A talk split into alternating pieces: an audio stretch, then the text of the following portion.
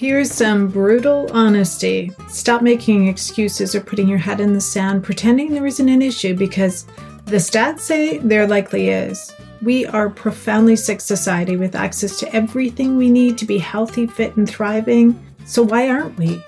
In these episodes, we explore topics shown to impact our overall well-being from the latest research and practices that can be easily implemented into our daily lives, because sustainable change needs to be simple, frequent, and consistent. Hello, and welcome to another episode of Get Miles Ahead podcast. Today's content might be a bit controversial, but keep an open mind. It's also filled with some great learnings and opportunities for exploration. So let's dive right in. Today's episode, we explore fasting, intermittent fasting, and the role that fasting plays in many cultures and religions. In our weekly Substack writing, we dive into the idea of cleansing from a few different angles, from a physical body detoxing or cleansing, from a spiritual cleansing or purification process, and from a mental perspective of releasing thoughts and beliefs that no longer serve us. For this episode, we're going to focus more on the fasting element as it relates to mind, body, spirit specifically. But I encourage you to go over and read the Detoxing Mind, Body, and Spirit article on Substack. I'll include the link in the show notes. So what are the benefits of fasting? What are some of the concerns? Why might one even consider this? Fasting has become a trend over the last five to seven years, but it's been around for a lot longer than that, thousands of years maybe. Starting as part of cleansing rituals in preparation for spiritual practices in many religions and cultures around the world. And this is still true. It's been part of spiritual practices, whether on holy days or periods of time like Lent or Ramadan, when fasting is thought to cleanse the body and mind to allow participants to be closer to the divine. But also it's the idea of sacrifice or moving through discomfort in our own bodies and experiences in a way that allows us to be mentally more comfortable with discomfort. It is thought to aid in spiritual practices like meditation and the use of psychedelics. More on that in an upcoming episode of psychedelics and psychotherapy and the use of microdosing. Fasting is this wide umbrella term, and it covers, for the most part, the reduction or removal of food and or all substances for a period of time. So the period of time varies widely from hours to days to weeks, maybe even longer. So we may do, let's say, a juice fast where all we consume is juice, and we can probably sustain that for some period of time because we're still getting some basic nutrients from the juice. Or a water fast where only water is consumed. And for that, we might not be able to last quite as long because we're, of course, getting hydration, but we're not getting any nutrients. Or perhaps we don't take any intake during a period of the day itself, as the, is common practice during Ramadan or intermittent fasting, where we may fast for a period of time like thirteen to fifteen hours or more. Okay, so with the fasting conversation, I feel compelled to say before we dive in a little deeper that if you have a history of disordered eating, this is not a viable option for you. We want to maintain a healthy relationship with food and eating, so please seek medical support before any food or fasting related plan. That goes for everybody, especially when you start getting into water fasts or longer periods of fasting. There are many health benefits to fasting now. It has been practiced by various cultures for centuries. And one of the most common reasons people fast is to lose weight or for weight management. When you fast, your body breaks down and starts to burn stored fat for energy. So dieting without fasting can lead to plateaus and prevent weight loss. This is because of decreased energy and lowered metabolism caused by eating less food.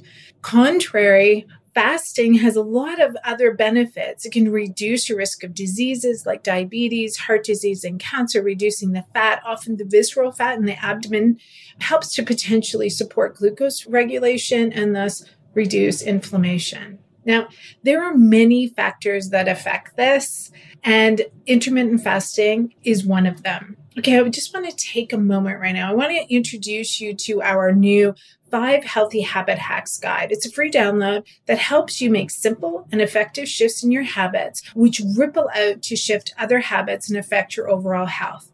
Get your copy now at show up for you dot com. Now, back to the episode. Intermittent fasting. Intermittent is about fasting for a period of time each day. Typically, we start with the period around sleep. So let's just say for the sake of argument, you sleep seven to eight hours every night. So if you don't eat three hours before bed, as recommended for a good night's sleep, and you sleep seven hours that night, you're already fasting for a period of ten hours. Now you hold off breakfast for a few more hours, and we move into this window that is typical for intermittent fasting, thirteen to fifteen hours. Another way of thinking about this altogether is looking at the window in which you eat in the twenty-four hours in a day. For instance, I eat between the hours of ten thirty and eleven a.m. and six thirty to seven. I fast the rest of the day. This is what works for my schedule, and I don't feel at all deprived if I eat my calories during this window. Others will engage in longer fasts, sometimes limited to once a week, or cycling through different eating windows and engaging in longer fasts at different times of the week. It's typically recommended to start with the above thirteen to fifteen hours suggested, and then widening the window of fasting around sleep until people are comfortable with it. Even starting by adding an extra hour around your sleep cycle on either side, so in the evenings and the mornings, and kind of working from there. Pay attention to eating in the evening, especially for those concerned about health impacts, weight management, or glucose regulation. There's a few reasons for that. One is being before, right before you go to bed affects your sleep, which of course has a whole bunch of impacts on our overall health and well-being. Many people find that they were more energized and able to focus after a fast. In fact, one study found that people who followed an intermittent fasting schedule lost an average of thirteen pounds in twelve weeks. This regimen also reduced their overall levels of cholesterol and triglycerides and improved insulin sensitivity. Intermittent fasting has also been found to help with blood sugar control in people with diabetes, which also reduced the risk of developing complications of the disease. In addition, it has been shown that intermittent fasting can help reduce inflammation and increase overall longevity. Prolonged periods of elevated inflammation are associated with many health problems, including cardiovascular disease, Alzheimer's, and cancer.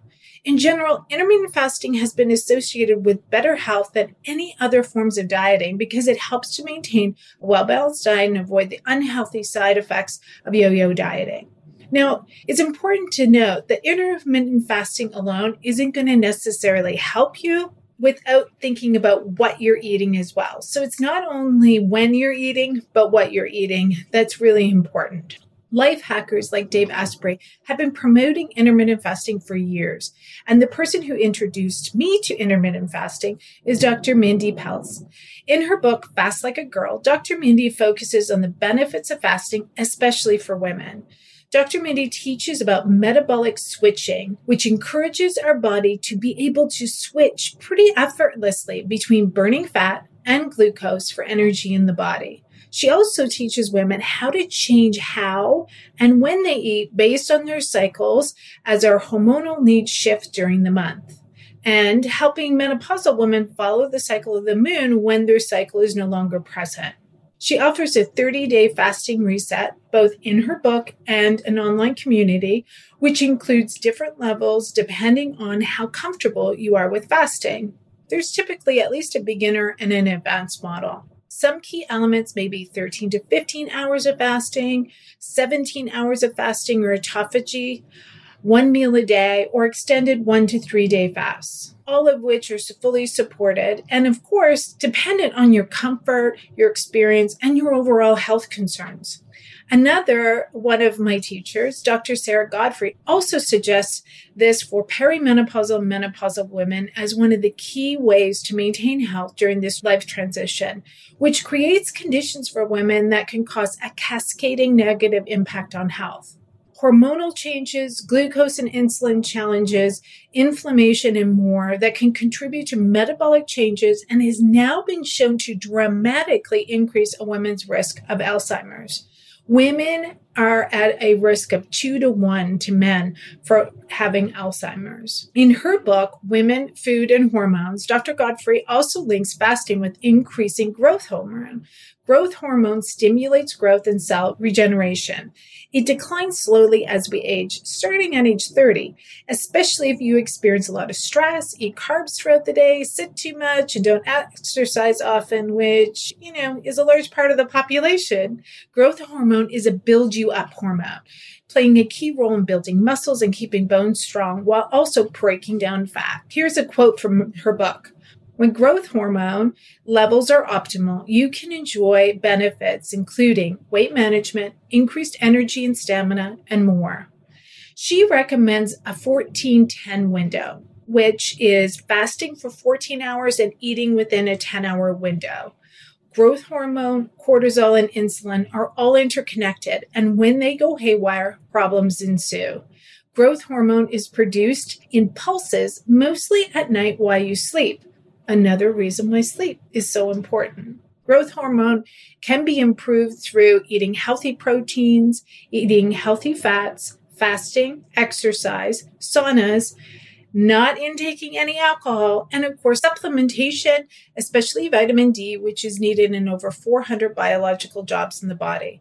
And many people in North America in particular are deficient in vitamin D. This is also another good reason to get out and get sunlight first thing in the morning upon waking for at least ten minutes. And if you're like me and aren't in a place that often has sunlight first thing in the morning, you can use artificial light. I'm going to share my own experiences as one window into the experience of a fifty-year-old woman dealing with common issues and what I did to help myself. It's so important to know that your body is different and what you may need could be completely different than this, which is why you should get medical advice to support you in making these decisions. And as mentioned, get your numbers done regularly. I share this as only an example of how these things can help and support and the wide range of things that are available to support our health and wellness today. I also acknowledge my incredible privilege of living in a country with free healthcare, of having health benefits to cover other things, and most of all, the financial means to do these tests, see other doctors, and try these complementary therapies. I recognize this is not accessible to everyone.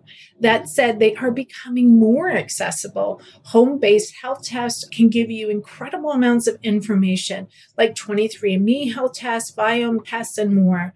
With more of these becoming available, we see the price lowering, making it much more accessible than it had been previous. Measures matter as they give us key information so that we can understand what may be going on for us over time. A functional medicine doctor or a naturopathic doctor will also be able to look at all the numbers together to have a better understanding of what may be happening systemically. And not just look at your cholesterol levels, think it's bad because it's not in the normal range, you know, tell you to make some changes in your diet, looking only at that specific thing. But it may actually be that the cholesterol levels are a symptom of some other issue. I live in a city where it is almost impossible to find a doctor, let alone one that has the time or willingness to work with me the way I want them to. And so I get the struggle. I think this is why ensuring some of this information about what we can do with our health that is accessible to many people opens up opportunities. So a little bit of a backstory. During COVID, I was actually going through perimenopause and got no support from my then doctor who told me, oh, well, you're getting older and this is just the way it is. This is not an unusual reaction for many people at this time of life. She wouldn't even consider a conversation about hormone replacement therapy and told me I had to wait until I got through it before she offered anything. To say I was frustrated would be an understatement. I was dealing with high anxiety like I had never experienced before, weird mood shifts, and significant weight gain that I had never in my life experienced. I was exhausted and brain fog that on most days I could barely function. And all of it while also trying to deal with a heavier workload supporting other people who were struggling with COVID, the isolation. I worked out regularly and ate a whole foods diet. I was doing mostly the right things, but I started to develop weird food cravings, craving sugary foods like I had never experienced before, and wasn't really a part of our diet at home. It wasn't until I was desperate desperate and reached out to a naturopathic doctor that I've been following on Instagram. Thank you, social media, for the good. And she helped me. We did blood work and saw how bad my numbers were.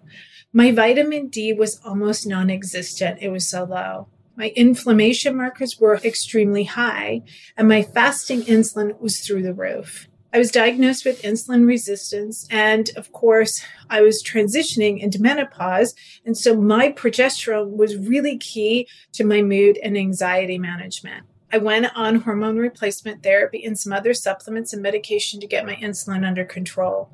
And over the course of over a year now, I started to feel like myself again. At last count in January, I did my numbers again, and my inflammation marker is now under one. It was over four, and under two is optimal for lower cardiovascular risk. My insulin is still not quite in the optimal range, but definitely lower from the over one eighty fasting insulin that it was at. And my vitamin D is now in optimal range, and I continue to do a daily supplementation of five thousand I U's daily of good quality vitamin D with K. I use Symbiotica, but of course there are others available. The brain fog is lifted, no anxiety, and way more energy again. Now, as I look back at all of the things that I've been doing, I attribute the success to a few things. One, of course, is the medication and supplementations that I received to support my overall health. I started intermittent fasting since the beginning, and at this point, it's almost natural for me to eat between that ten thirty and six thirty window. I eat a low-carb diet. I'm not keto. Probably sits closer to fifty grams a day, which is a little bit higher than what keto would be, but certainly a low-carb diet, higher in fats, high in good quality proteins, whole foods. I don't eat processed foods, and I do incorporate fermented foods into my diet daily. I have a sensitivity to gluten. I'm dairy or lactose intolerant, and I also have a histamine sensitivity, so I avoid all histamine-rich foods. I exercise and move my body daily. I meditate, and I manage my stress. I take time out to take care of myself every week.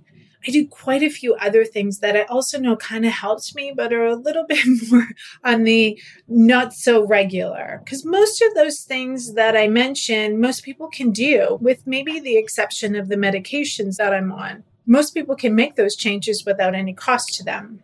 Some of the other things that I've done. For the last three months, I've been doing regular I V therapy monthly for additional vitamin and mineral support. I also do regular infrared saunas, and I use red light therapy weekly. Now, I try to do this three times a week if my schedule allows it, but I at least do it once a week. And I've also used ozone therapy to support the healing process. Now, more on some of these other therapies in another episode, some of the best biohacks and kind of some of the things that I've learned about it. But I think saunas and, if nothing else, contrast showers or water is a really relevant part of a conversation on fasting as it relates to detoxing. Now, I happen to love saunas and steam rooms, and there are so many health benefits, in particular to the infrared saunas. But if you don't have access to that, contrast showers is amazing. So even having, after your warm or hot shower, of allowing for at least thirty seconds. You might have to start with ten seconds, moving up to thirty seconds, up to a minute or so of cold water, to the point that you can kind of manage it and decreasing, I guess, the temperature as you move and the length of time. This can be really effective at building our immunity and lots of other great things on doing cold showers or contrast showers in particular. So one important lesson that I've learned in my journey that I wanted to share was this term called hormone hierarchy. Now, often we focus on balancing sex hormones at different times in our life, but doing so is dependent on being insulin sensitive and reducing cortisol spikes. Now, sex hormones are progesterone, estrogen, and testosterone. Both men and women have it, but obviously in varying degrees. Testosterone is as important to women as it is to men, but men just have more of it. And so we all hear this idea of slow down, self-care, take time for yourself, without maybe truly understanding the health impacts of cortisol imbalances and spikes in our body. Like, it's one thing to say, I should do this, but do you understand the cost that comes if you don't? So let's assume you're in a stressful situation. Something happens. Your body responds by increasing cortisol. The increase in cortisol actually causes the blood sugar to increase. So the body lets out a whole bunch of sugar into your bloodstream to give you energy for that fight or flight response. Now, we wait a little while. There's still a lot of blood sugar, but we haven't used it. Therefore, insulin is released by the pancreas, and that is meant to take out the sugar from the bloodstream and bring it back into stores. Those who are on a chronic stress cycle, this can decrease insulin sensitivity over time, or what we call insulin resistance, and which over time can also deplete our sex hormone production. So when we look at the hierarchy, our sex hormones are at the bottom, going up to the insulin, then cortisol, and at the top is oxytocin. Oxytocin has this really important role in this hierarchy. Oxytocin lowers cholesterol and balances insulin levels and leads to better sex hormone production. So how do we get more oxytocin? Well, it's the love hormone. It's about hugs, connection, petting an animal, having gratitude, snuggling, meditation, massages, deep conversations with people, saying I love you. Oxytocin is at the top of the hierarchy and therefore has the power to balance all of the other hormones. And it has a direct effect on the hypothalamus. It tells your brain you are safe, you are loved, and the crisis is over. More on this important hormone and all about connection in our next episode, Get Connected, which will be released on March seventh. And yet again, let's talk about sleep as this essential part of health and balancing hormones, cleansing the body, and restoring. I mentioned it a few times even in this episode, how you can see how sleep and this time of sleep is so important for our overall health. Another important thing that happens during sleep is autophagy. It also happens during fasting, typically around the seventeen hour marks, but some studies show it may take twenty-four to forty-eight hours, and how long may depend on your level of detoxing your body needs in order to process. So autophagy happens while we're sleeping because that's when we're fasting, really. Except, of course, if you happen to eat, you know, that big pizza before you went to bed, then you're not actually in a state of autophagy. That means that you're not going to take out the trash. So the cells begin to accumulate more and more debris. So what is autophagy? Autophagy is your body's process of reusing old and damaged cell parts. Cells are the basic building blocks of every tissue and organ in your body. And each cell contains multiple parts that keep it functioning. And over time, of course, they become defective and start working. They age out. So autophagy is your body's, basically it's a recycling system. It allows the cell to disassemble its junk parts and repurpose the salvageable bits and pieces into new usable cell parts. A cell can then discard the parts it doesn't need anymore. Autophagy is also like quality control for your cells. Too many junk components in a cell take up space and can slow or prevent the cell from functioning correctly. So autophagy remakes the clutter into the selected cell components you need, optimizing your cell's performance. Basically, it's like the self-cleaning cycle in your body, like our ovens. Fasting, exercise, a low-carb, high-fat diet like ketosis, all can induce autophagy. If we don't do this self-cleaning, junk can accumulate, and this can be the trigger in certain diseases like Alzheimer's, Parkinson's, and cancer. So it doesn't cause cancer, but it may be part of the process that turns on the epigenetics, the code within a person to increase the risk or the potential for the disease. Okay, that's this episode, Get Cleansed. In today's episode, we covered fasting as an important part of cleansing and detoxing the body and mind, which might be suitable for a large number of people. But of course, please check with your doctor and avoid this if you have a history of disordered eating. intermittent fasting can be a helpful part of a healthy eating habit that supports the body's natural needs and is consistent with how our ancestors would eat, as they didn't have ready access to food at twenty-four hours a day. Intermittent fasting can be used in conjunction with other food-related changes. What you eat is is important as when you eat it. And intermittent fasting can be really supportive to women's health in particular in managing and maintaining hormonal balance, especially if issues are present like P C O S, infertility, and of course during perimenopause, menopause. Check out the show notes for additional research links, resources, meditations, and lots more. Thank you so much for listening to Get Miles Ahead. On our next episode, Get Connected on March seventh. Please help us out and subscribe at your favorite podcast spot and visit us at miles ahead wellness dot com. That's Miles with a Y. Until next time, let's get miles ahead and let your best self lead the way.